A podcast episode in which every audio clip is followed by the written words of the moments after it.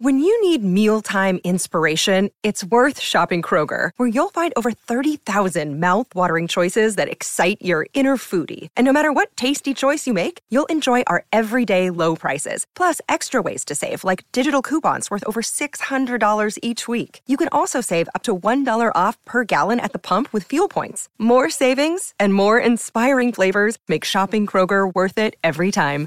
Kroger, fresh for everyone. Fuel restrictions apply. Just a reminder that Big Mood, Little Mood with Daniel M. Lavery happens twice a week. Slate Plus members get an additional mini episode or Little Big Mood every Friday. Sign up now to listen at slate.com slash mood.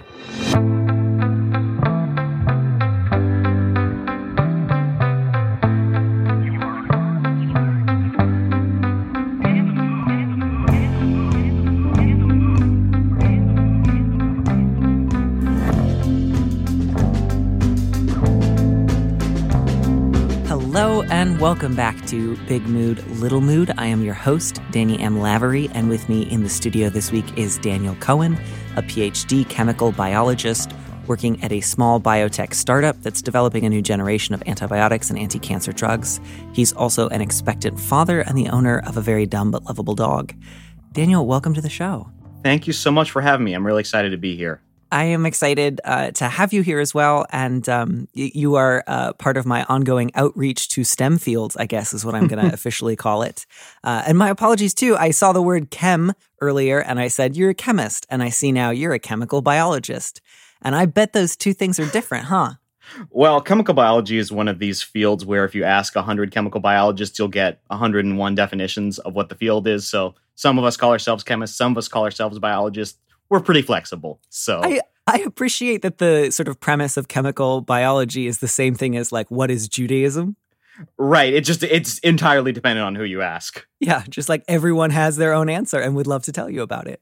That's that's a hundred percent true. That is a hundred percent true. That is very exciting. Uh, I, I, know as little about chemical biology as I do about chemistry. So again, I'm just excited to um, have you know the, the, more scientists on the show, the better.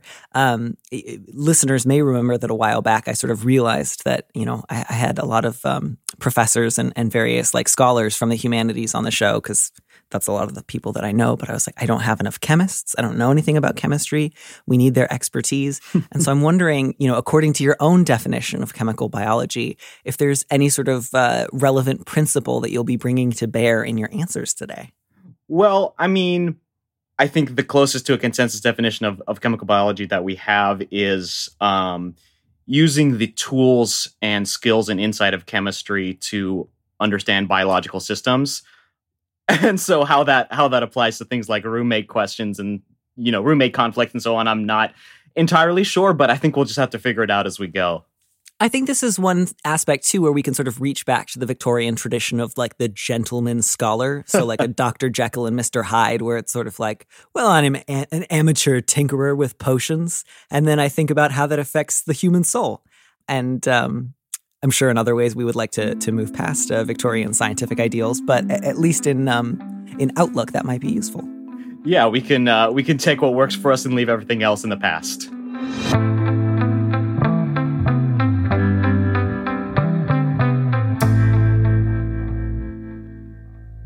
Beautiful. I love that. All right. So I will read our first letter. It's a little bit long. I'll try to cut it down more than I already have. The subject is roommates, not live in help.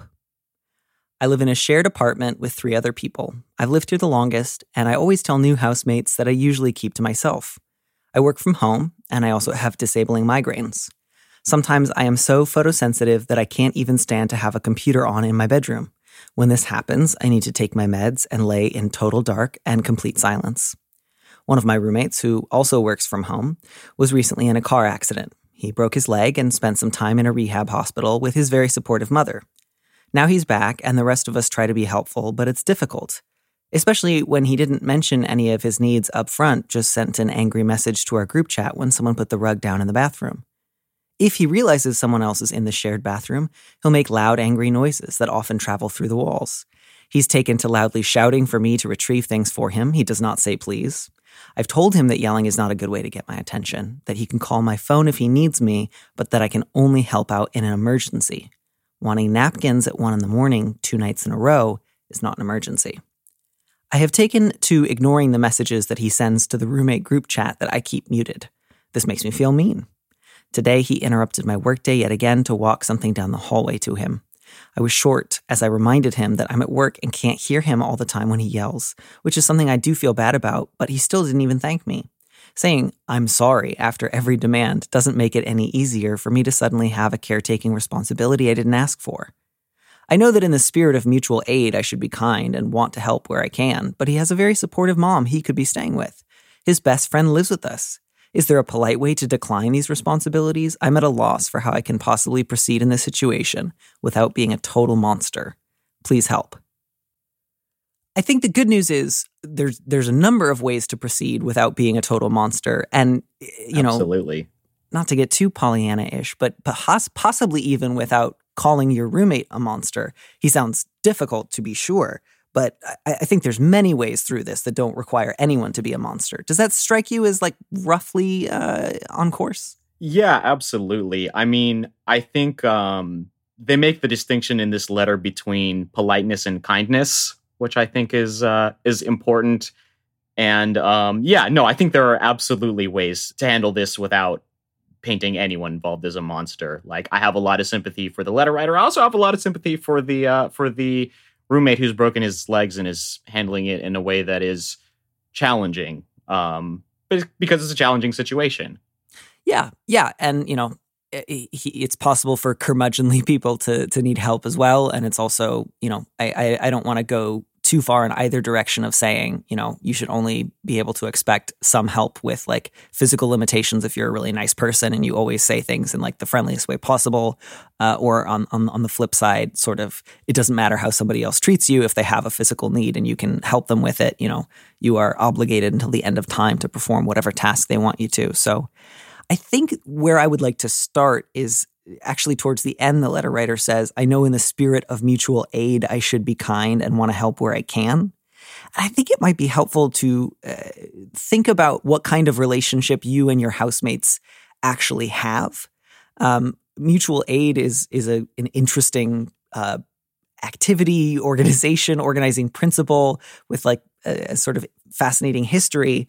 But it, it almost feels here like it's being used as a shorthand for like being a good person or mm-hmm. um, I, I, you know, to me, it seems a little bit at odds with I have housemates who, when they move in with me, I tell them I'm usually not very available. That doesn't sound to me like a community where mutual aid is an organizing principle, where you routinely kind of go out of your way to live in like a, a shared sense of like lifelong responsibilities or or or aid. It's they're your housemates. You have some things you have to all do together because you share a house together, but beyond that, there's not necessarily a strong relationship. So I'm I'm wondering whether or not we can remove the lens of mutual aid entirely. Yeah, I mean, mutual aid strikes me as something that is an active undertaking rather than something that is sort of imposed upon you, which is how I see this happening. You know, obviously, roommate did not want to uh, undergo this, you know, obviously very challenging injury. But um, similarly, this is not something that letter writer has signed up for, nor, and it is important for them to, I think, to understand what their obligations are and are not in this situation, and to uh, to get on the same page with the roommate about those. Right. At the risk of sounding flippant, mutual aid.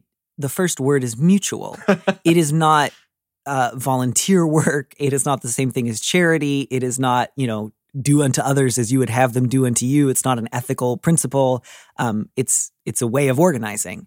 Yeah. Um, and it seems pretty straightforward that you and this particular roommate, perhaps you and all of your housemates, have not organized together in this way. So, letter writer, if it is at all helpful to think like I'm not violating the principles of mutual aid if I decide to set some new limits with my roommate. Nor um, are you a I, monster. Yeah, yeah, so I, I, think that that will be a helpful place to start, which is simply mutual aid is not a question here. The question here is, you know, my housemate is in, you know, some degree of pain is involved in some degree of like ongoing recovery. I don't know what kind of break this was or whether there were additional sort of lingering side effects from the car accident. I, I can imagine it could potentially be like a quite arduous and difficult process. I don't want to assume it's just like super clean, simple break and he's going to be mm-hmm. like up on his feet again in six weeks. But um, again, the question is not does this guy deserve help and support? Is it okay for him to sometimes experience frustration? All of that seems to me self evidently true. The question is just I have told this guy before, I don't want him to yell for me. And I'm not always available to help him with like basic everyday tasks and that he needs to look elsewhere. So far, he is being, let's say, at best inconsistent about um, you know, abiding by that commitment that I have made clear to him. And so now how do I escalate without saying, you know, you're a horrible asshole who deserves to be, you know, suffering, um, and also without feeling so guilty that I don't make myself really clear. Mm-hmm. I think one of the one of the problems that I see going on here, and I think this is, you know, fundamental to a lot of these kinds of conflicts, is that this is something that's happening you know th- these these discussions about boundaries that the that letter writer is trying to have are are happening ad hoc reactively as a you know a series of you know small conversations in response to incidents. And i um the strongest reaction that i had was i really want to tell this person to um just to sit down with the roommate and and say you know let's talk about what your needs are, what I m- might be able to help with, and what is and is not a productive way to to talk about them, and to accept that you know that there are some contexts and some ways of helping that will not be accessible to letter writer, and that that's okay, and that it sounds like a little bit more structure in how the roommate is able to ask for this kind of help would be beneficial to everyone involved. It would help the roommate get the, the help that they need and would help letter writer to not feel taken for granted. Yeah, and you know, to that end, I think I would even uh, add on to the two of them should sit down, which I totally agree. Have a house meeting. This is like a good old fashioned case for a house meeting, and I, I can appreciate why you might not want to call a house meeting in the spirit of like he's in trouble and I'm here to yell. So or or he should he should have called a house meeting when he first came home and now I'm doing his dirty work so much it's just like there's a problem or a series of problems that we need to address as a group and we should all get together and talk about it. I realize that you know, sometimes it's difficult to get all the members of the household together at the same time when everyone's like available to have a, a conversation. But I think there's an advantage to doing it in person if at all possible over the group Absolutely. chat, just because there's a lot of ways things can go sideways pretty quickly in a group text that are sometimes a little easier to corral in person. So I would say have the group meeting. Um, and really just let a writer speak on your own behalf. Um, I, I, can appreciate why you feel kind of concerned about Part of me wants to suggest he could move in with his mom. Part of me wants to suggest ask more of his friend. That's really his business. So your job, I think, really is just like in this conversation with ideally most of your housemates, um, for you to just say, "Here's what I'm available for," um, mm-hmm. you know, and and really think ahead in advance, letter writer, not like give a sort of version that you think your roommate wants to hear and hope he asks for less. Like, be really straightforward. If it's like once a week, I can run an errand for you and I need you to stop yelling, that's it. That's what you say. And then let him and the other housemates figure out other workarounds. That's not um, inappropriate. That's not um, unkind. That's not rude. That's not monstrous. That is useful and straightforward. It might be a, a little disappointing if he wants more, but part of the project, I think, of being alive is is realizing that you will often disappoint people, and that's not always the same thing as harming them or um, genuinely letting someone down and, and like betraying your own values. Does that make sense? Yeah, absolutely. And I mean, I think one of the things that the letter writer seems very concerned with is being kind. And I am firmly of the belief that understanding your limitations and setting good boundaries is a kind thing to do for other people that you have relationships of any kind with. Uh, and that's really what this would be. Mm-hmm. Yeah. And, you know, beyond that, there's that sort of question of like, he doesn't say please or thank you. He's just like both sort of angry and apologizing, which is, I, I realize, like a really unpleasant combination when someone's both sort of like self pitying or self denigrating and clearly pissed off. Mm-hmm. Um, I'm less worried about that. I, I, feel like if you're clear about what you're not available to do and, and make it really clear to your roommate that he needs to stop shouting for you or asking you for help with non emergency things in the middle of your workday or in the middle of the night, then the the stuff about saying please or thank you will feel a little easier to just like put to the side. I, I also think it's fine if he doesn't say please or thank you ever to say like I'd really appreciate it if you said please or thank you when you asked me for something beyond that, if he then doesn't do it, I think it would be kind of a waste of your time and energy to keep pushing for it. I, I would just chalk yeah. it up to he's kind of rude. We're probably not going to live together forever. We're certainly not going to be best friends. That is another thing that that I thought about is how long is left on this lease? How long do you expect to continue living together? You know, is it realistic to expect anyone involved to change their living situation in the near future? I don't know what the you know limitations are there but that might be you know figuring out the finiteness of this situation both in terms of how long is he expected to be less mobile than he was before and how long are you expecting to all live together. That may also frame how you need to think about and talk about this situation. Yeah and i think i think honestly, I believe that some of the yelling might be what's contributing to this letter writer's fear of feeling like a monster, in addition to what I imagine is already some possibly just like misplaced guilt about not doing everything that they can. Mm. You know, because the letter writer says, um, he interrupted my workday to get me to walk him something. And then I was short with him when I reminded him that I'm at work and can't hear him all the time when he yells. And then I felt bad about that. And that to me suggests like that's actually a very normal, reasonable, polite thing to say. Um, none, nothing. I mean, I understand why you, you know, you might want always to be able to do everything, and so you just feel bad about not, you know, having fifty hands or or infinite time and energy. But that's not bad. And so if if some of this is just he yells a lot and he's pissed off a lot, and that makes me feel like I'm a jerk because he's so you know angry and volatile. You know, again, I, I, I don't know that I have great advice for that beyond just like he is that is misdirected anger and you are not yes. a bad person just because he is being irritable but i'm also aware that it's not always easy to just like dismiss such a reaction yeah And i mean i don't know what he was like before he got this injury but it's to me that definitely reads as this is a frustrating situation you know it's not like he can sit around being angry at the the person who the other person driving the car or you know that person is not there mm-hmm. for him to express his anger toward and you know, you just happen to be there in the frustrating situation with him. Yeah. Yeah, but but just as as as I see it, as it boils down, you know, is there a polite way to decline caretaking responsibilities? Yes, the things yeah. that you have laid out here are polite and reasonable.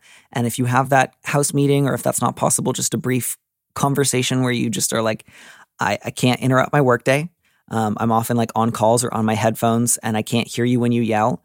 Uh, by the way, when I'm off work and you yell, that's not good. Don't do that. Don't yell at me. Super yeah. reasonable request, super Very polite. Reasonable. If he reacts angrily, I'm sorry, but I would just really urge you to remember that's not because you have done something wrong or unkind or unhelpful, and that he does have other options besides you. Nor would that mean you're obligated to, you know, drop everything and devote your whole life to taking care of this person. Yeah.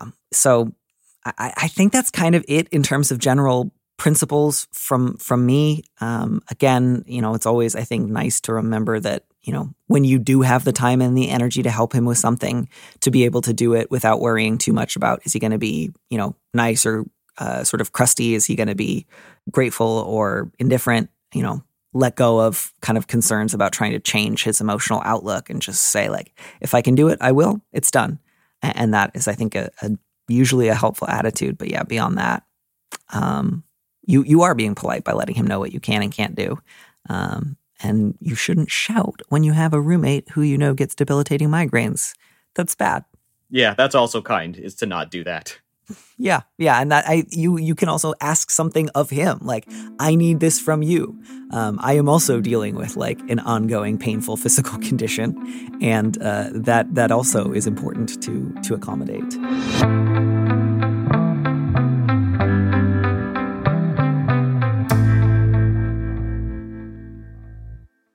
This podcast is sponsored by Ramp. Are you the decision maker in your company? Consider this. For the first time in decades, there's a better option for a corporate card and spend management platform. Meet Ramp, the only corporate card and spend management system designed to help you spend less money so you can make more. Most corporate credit cards offer points as incentives, but those points amount to less than their worth in real cash value. Ramp's business cards offer you cash back, real money in your pocket. Plus, you control who spends what with each vendor. And Ramp software collects and verifies receipts automatically, which means you'll stop wasteful spending and close your books in hours instead of days. Businesses that use Ramp add up to 5% to their bottom line the first year. If you're a decision maker, adding Ramp could be one of the best decisions you've ever made. And now get $250 when you join Ramp for free. Just go to ramp.com slash easy. Ramp.com slash easy. R-A-M-P.com slash easy. Cards issued by Sutton Bank and Celtic Bank members FDIC terms and conditions apply. I think this is a, a useful moment to move into our uh, next question, which feels like it's coming from a really similar place as, as Mhm. the first letter writer. So I'm interested to think about this sort of question more broadly. Would you read it? Absolutely. The subject of this letter is want to be useful. I live in a big, progressive leaning city. I like it here, but I feel like I'm not contributing to my community in meaningful ways. How do I do that? My job is steady and pays pretty well, but I feel like the skills I use at work aren't particularly useful. So I want to volunteer outside of work. I'm pretty good at teaching, tutoring, computer stuff, and organizing information. I love a spreadsheet, but I don't know how to translate those into meaningful contributions to local organizations. I really want to do care work such as cleaning, cooking, and childcare, but I don't feel like I'm very good at those things. I like learning new things, so I'd be eager to learn something that will help me to be useful. I especially want to contribute tangible skills like gardening, repairs, first aid, and so on. I make recurring contributions to a couple of local organizations.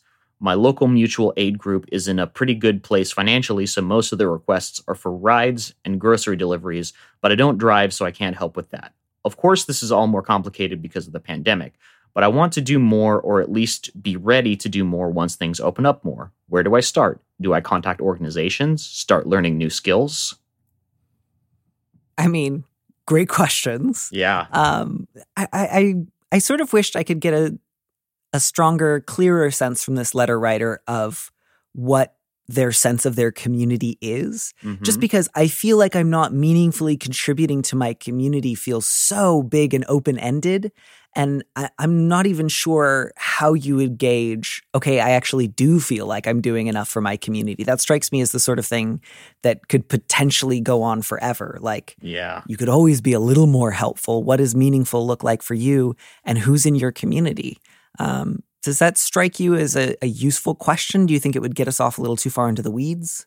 No, I mean I think that is useful. I you know, the what what popped into my head reading this one is that the world is always going to be bigger than you and um understanding what are the bounds on the contributions you can make to the world and to your community will help you understand better whether whether you are are making what you consider to be a meaningful contribution because in order to understand if you're meaningfully contributing to your community as you say you need to understand what your community looks like i also was noting here i felt like there were some things that this person might want to do because they would find them personally rewarding and there were some things that they might want to do because th- they would find meaning in providing those services to other organizations Mm-hmm. and so I, I feel like part of the advice that I would give is to is to think a little bit about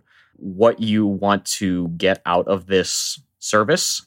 Um, Is it do you think you would find gardening, repairs, first aid, and so on rewarding just by virtue of doing them, um, versus you know things like cleaning, cooking, and childcare? Are those things that you see uh, a need that needs to be filled? I mean, I think I think these are the questions that that the writer is is coming to us with. So I don't know uh, how much it helps to reframe them that way, but Yeah.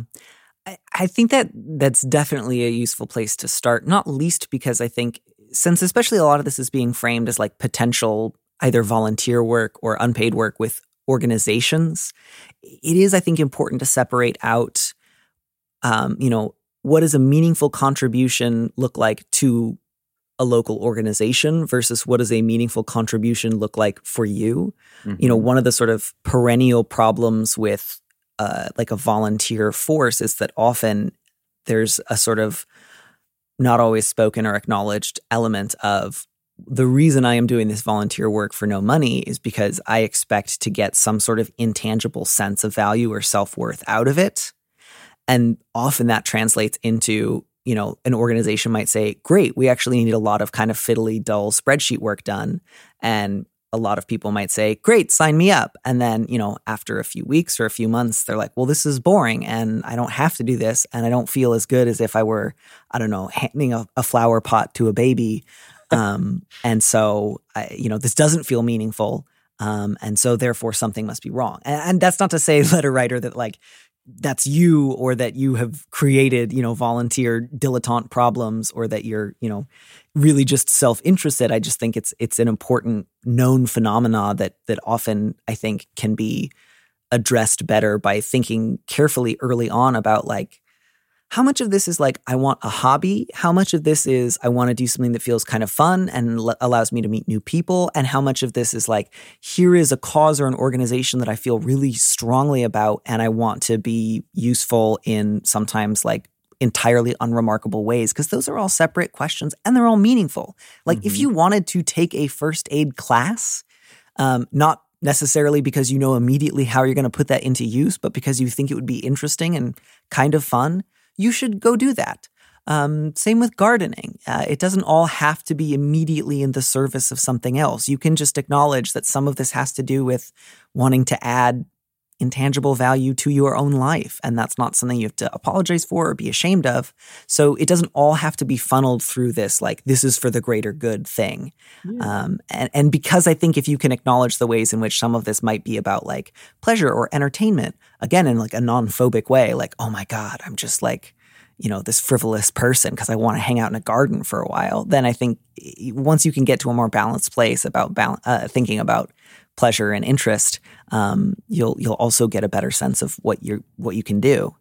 Yeah, I mean, as just as you say, I mean that was very beautifully said, Danny. The adding meaning to your own life is not frivolous, especially in the ways that this letter writer has outlined. And and I think it's also worth mentioning that if you have an interest in these things like gardening and and first aid, and you pursue those interests, it is likely that opportunities for using those in your community will be will be able to present themselves right? Like if you learn to do first aid you're going to encounter more opportunities to apply your first aid skill, right? Whether that's through the edu- through education or just through going through life as somebody that knows how to do first aid and keeping an eye open, right? Mm-hmm. Similarly with repairs, if you learn how to do repairs, all of a sudden everybody who needs uh, something in their house fixed is going to be talking to you. Um, and so, in that sense, I think leading with the skills that you have an interest in and a passion for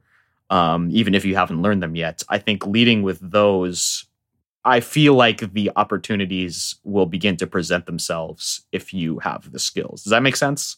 Yeah, yeah, very, very much so. And again, I think that's a, a, good way to look at this. Some of this also just has to do with you want to feel like you have a pretty well rounded approach to life. And so, again, like gardening is lovely and often useful, um, but it's not necessarily something that you want to start doing or learning more about because you know exactly how it's going to, like, quote unquote, pay off for your community. Mm-hmm. And again, I think that's part of where the um, the value in avowing pleasure for pleasure's sake comes into play because it, it also means like if I start gardening, but I can't find a way within, you know, six weeks to, you know, help a family feed their children, then it will have been pointless. Like this does not all have to immediately start quote unquote paying off, if that makes sense. Beyond that, you know, I don't know how to translate that into meaningful contributions to local organizations. What's the organization? and yeah. ask them. They will tell you what is meaningful. They know better than you will what they need. Yeah. Yeah. And again, that's where the question of like, is this about the value you think it'll add to your life versus the value that they believe it will add to their, you know, the work that they do? Those are things that are not necessarily going to always be at odds, but they might sometimes be distinct and they might sometimes come into conflict with one another.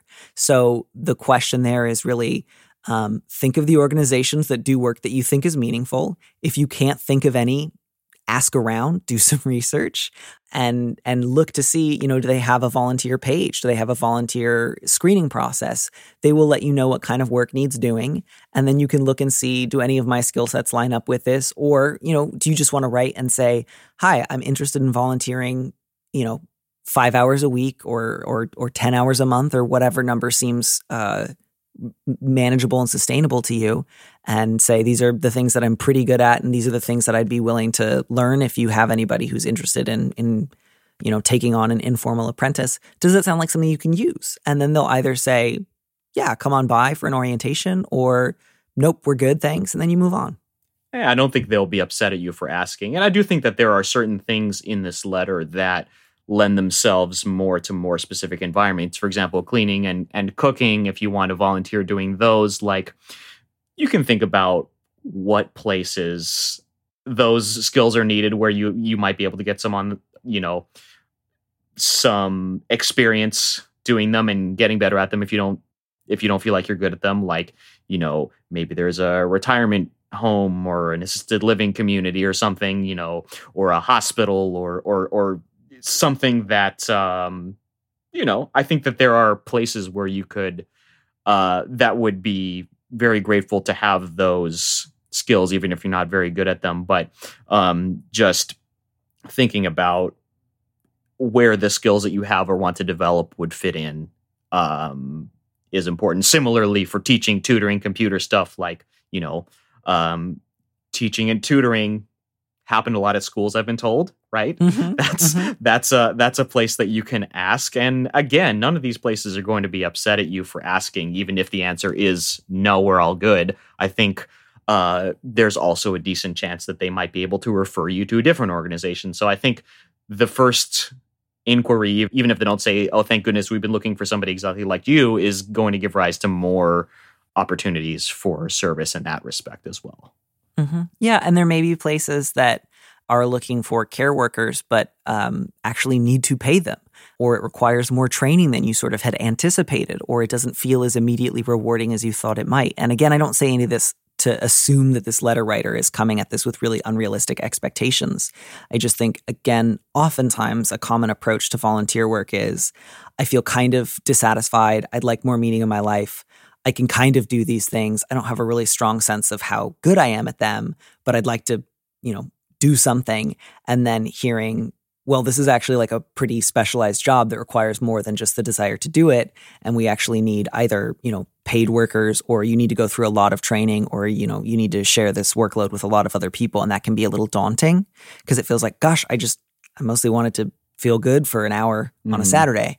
Um, and I would just say, you know, that is a normal element of the sort of like disillusionment process that comes whenever you take something from theory or fantasy into reality and is often something that leads to greater rewards and greater solidarity. So um, don't if if you do encounter that, don't necessarily think, "Gosh, this means this kind of work isn't for me," or um, "This is a bad thing." It it often leads to good things.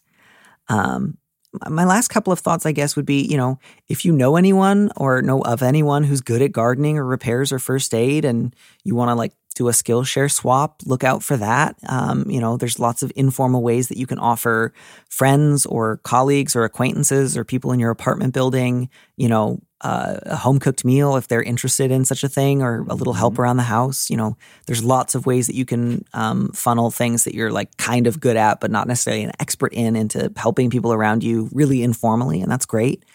And, um, you know, you say your mutual aid mostly gets requests for rides and grocery delivers delivery, which fair. You don't have a car, you can't do that. But are, are, do any of those requests ever come in for a grocery store within walking distance of you or biking mm-hmm. distance? You know, are there ways that you can do that without a car? I don't know how walkable your city is, letter writer. So feel free to dismiss that part if it's if it would mean like a ten mile walk across town carrying a bunch of grocery bags. But you know, and and again, ask like ask the volunteer coordinators um, or the you know dispatch coordinators at your mutual aid network. Um, I don't have a car but I would love to do more to get involved. Are there any other like database needs that um, you know I might not have seen? Yeah, I mean, again, I think the worst that you're going to hear in response is no, but thank you for asking. Yeah, exactly. Nobody's going to be furious. No one's going to kick you out of their organization, and you know, again, I think just specificity and getting in touch with actual organizations rather than thinking of this in such broad terms as I'd like to do more because that's so difficult to pin down that I think it might not serve you especially well. Yeah, yeah. Very well said again. Yeah, and and good luck. Let us know. Please write back. I would love to hear a little bit more about what kind of organizations have piqued your interest and um, what what kind of uh, potential opportunities you might run into and how much time you think you could reasonably dedicate to it. Um, I, I, hope this didn't sound like too, uh, you know, caustic or too um, big deal. You want to help people, like get into the specifics. Like I, I, don't at all mean to be dismissive of what is genuinely a lovely desire to search for meaning and connect more with other people and be useful. That's those are all really good things. It is, yeah. It's a it's a great case study on how the first step to take in any endeavor is the hardest, right? I mean, again, just always moving something from existing primarily in your brain to existing uh, in the real world. It is, uh, yeah, that first step is often the most difficult one, no matter what it's about.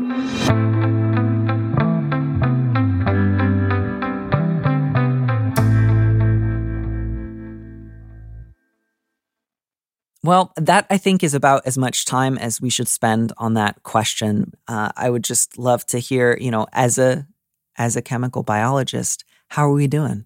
I mean, that's a that's a good question. Um, you know, I work in the antibiotics industry right now. I work in the early stage discovery part of the industry, which means that I'm trying to discover new drug candidates and uh, figure out what we want to put into animals in the clinic. And you know, it's it's a little bit of a we're in kind of a situation where the public awareness about infectious disease is higher than it's been for some time. Mm-hmm. Um, but I think people who are paying a lot of attention to this sort of know that the that there's this coming antibiotic resistance apocalypse right? This is something that you that you read a lot about but still it's uh it is a um it's an interesting time to be doing this. It's it is a definitely a situation where we feel like we can see the next pandemic coming and um you know not getting the uh funding and attention that we need but um it is very fun and rewarding work that I'm really glad that I get to do and it is very gratifying to see some attention again given to um, science and infectious disease and watching science happen in real time uh, in the in the larger community. Yeah. Do you find that when I don't know if many people in your field or even just in your particular business use a term like uh, apocalypse often, or if if so, like is it done lightly? Is it done in a sort of way of like acknowledging future uncertainty, or is it sort of like, well, we're all uh, kind of expecting uh, for things to go quite pear shaped quite soon? Like, do you find terminology like that kind of helpful, or does it tend to like cause other fears to flare up? I mean, I think that that is the way that it gets reported a lot, and I think that it's one of these things like climate change that I that a lot of people have been banging the drum a little bit or you know as much as they can for for a long time and um maybe not getting the attention that they want or or or deserve mm-hmm. um you know i think we use the term apocalypse a little bit in just behind closed doors but there is a very real danger of this uh, again i'm not a um, an epidemiologist but i have read studies in that say things like you know we say the pipeline is dry, is drying up of new antibiotics in that we are discovering new antibiotics more slowly and and antibiotic resistance is continuing to develop.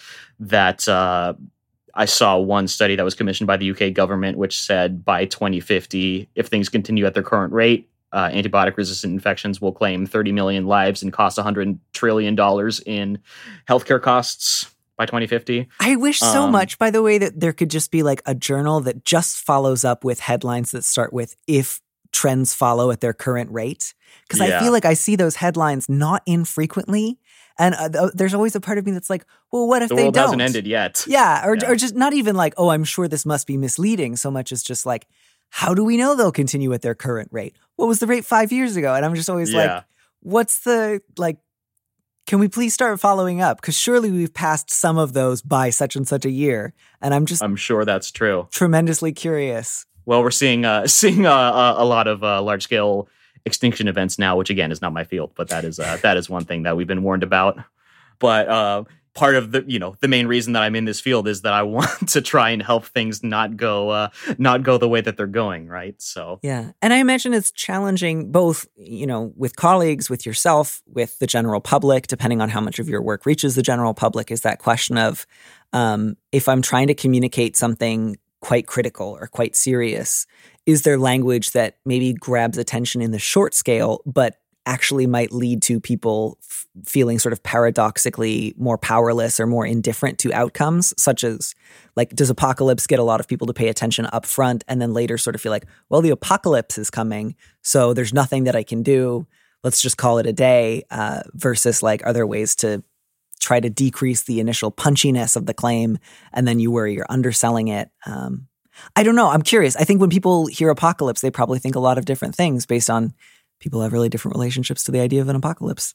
Yeah, no, I mean, and, and that's fair. And I think that that is something that is getting a lot of consideration because of COVID.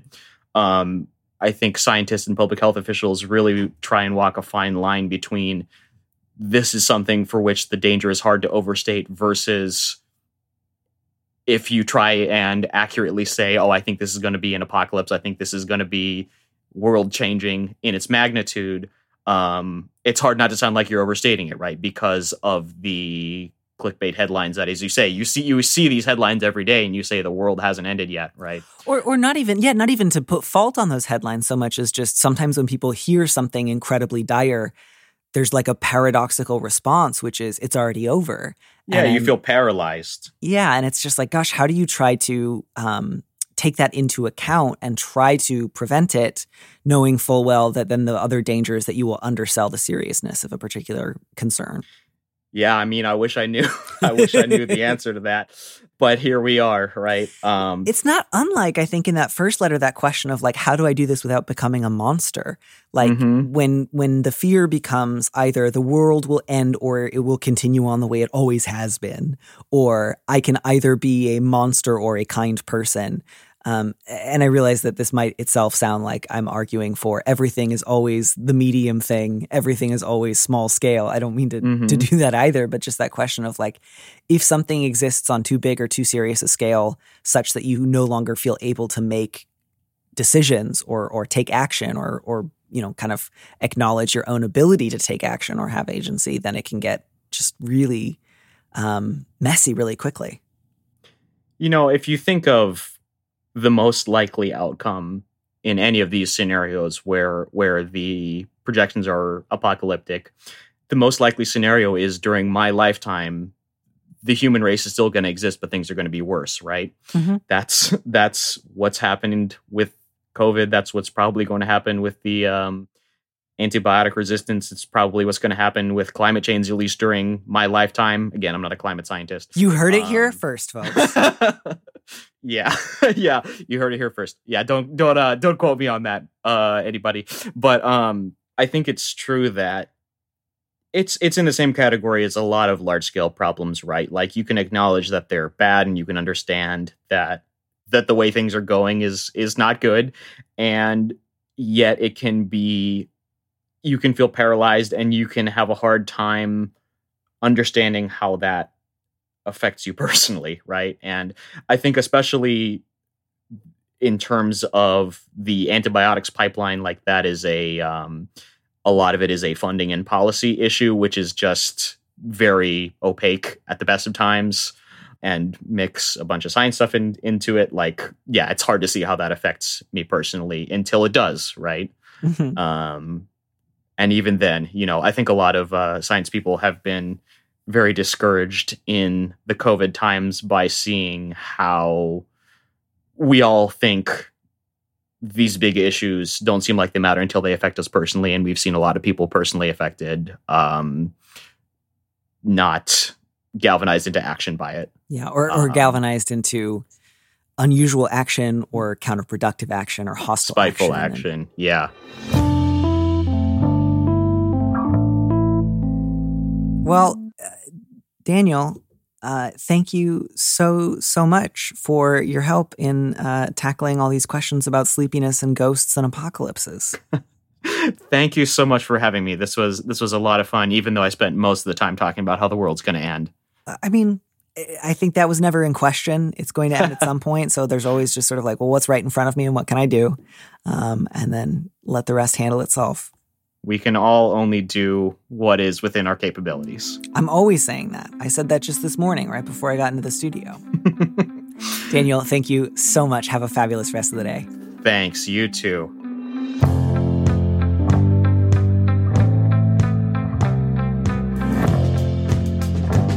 You for joining us on Big Mood, Little Mood with me, Danny Lavery. Our producer is Phil Surkis, who also composed our theme music. Don't miss an episode of the show. Head to slate.com slash mood to sign up to subscribe or hit the subscribe button on whatever platform you're using right now. Thanks.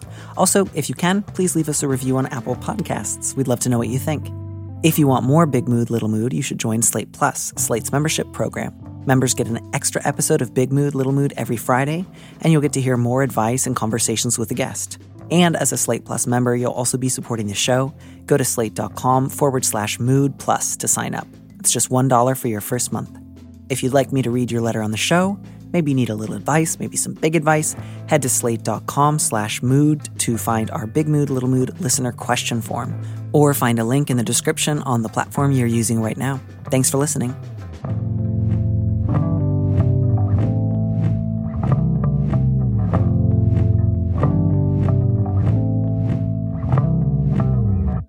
And here's a preview of our Slate Plus episode coming this Friday. You know, in the in the in the words of uh, Harry from When Harry Met Sally, somewhere between you know 20 minutes and all night, that's your problem. Referring to the question of like how long do you stay in bed and talk or cuddle after? Um, you know, if you have it sort of like uh, established in advance that you're not going to be spending the night, you can bask a little, hang out in the afterglow, talk for a while if you're into cuddling, you can cuddle. Um, if you're not into cuddling, you don't have to. But so it's not just like immediately you're pulling on your shoes. Because I think a lot of people appreciate then that 15, 20 minutes of like, I still think of you as a person who is interesting and worth getting to know or talking to. To listen to the rest of that conversation, join Slate Plus now at slate.com forward slash mood.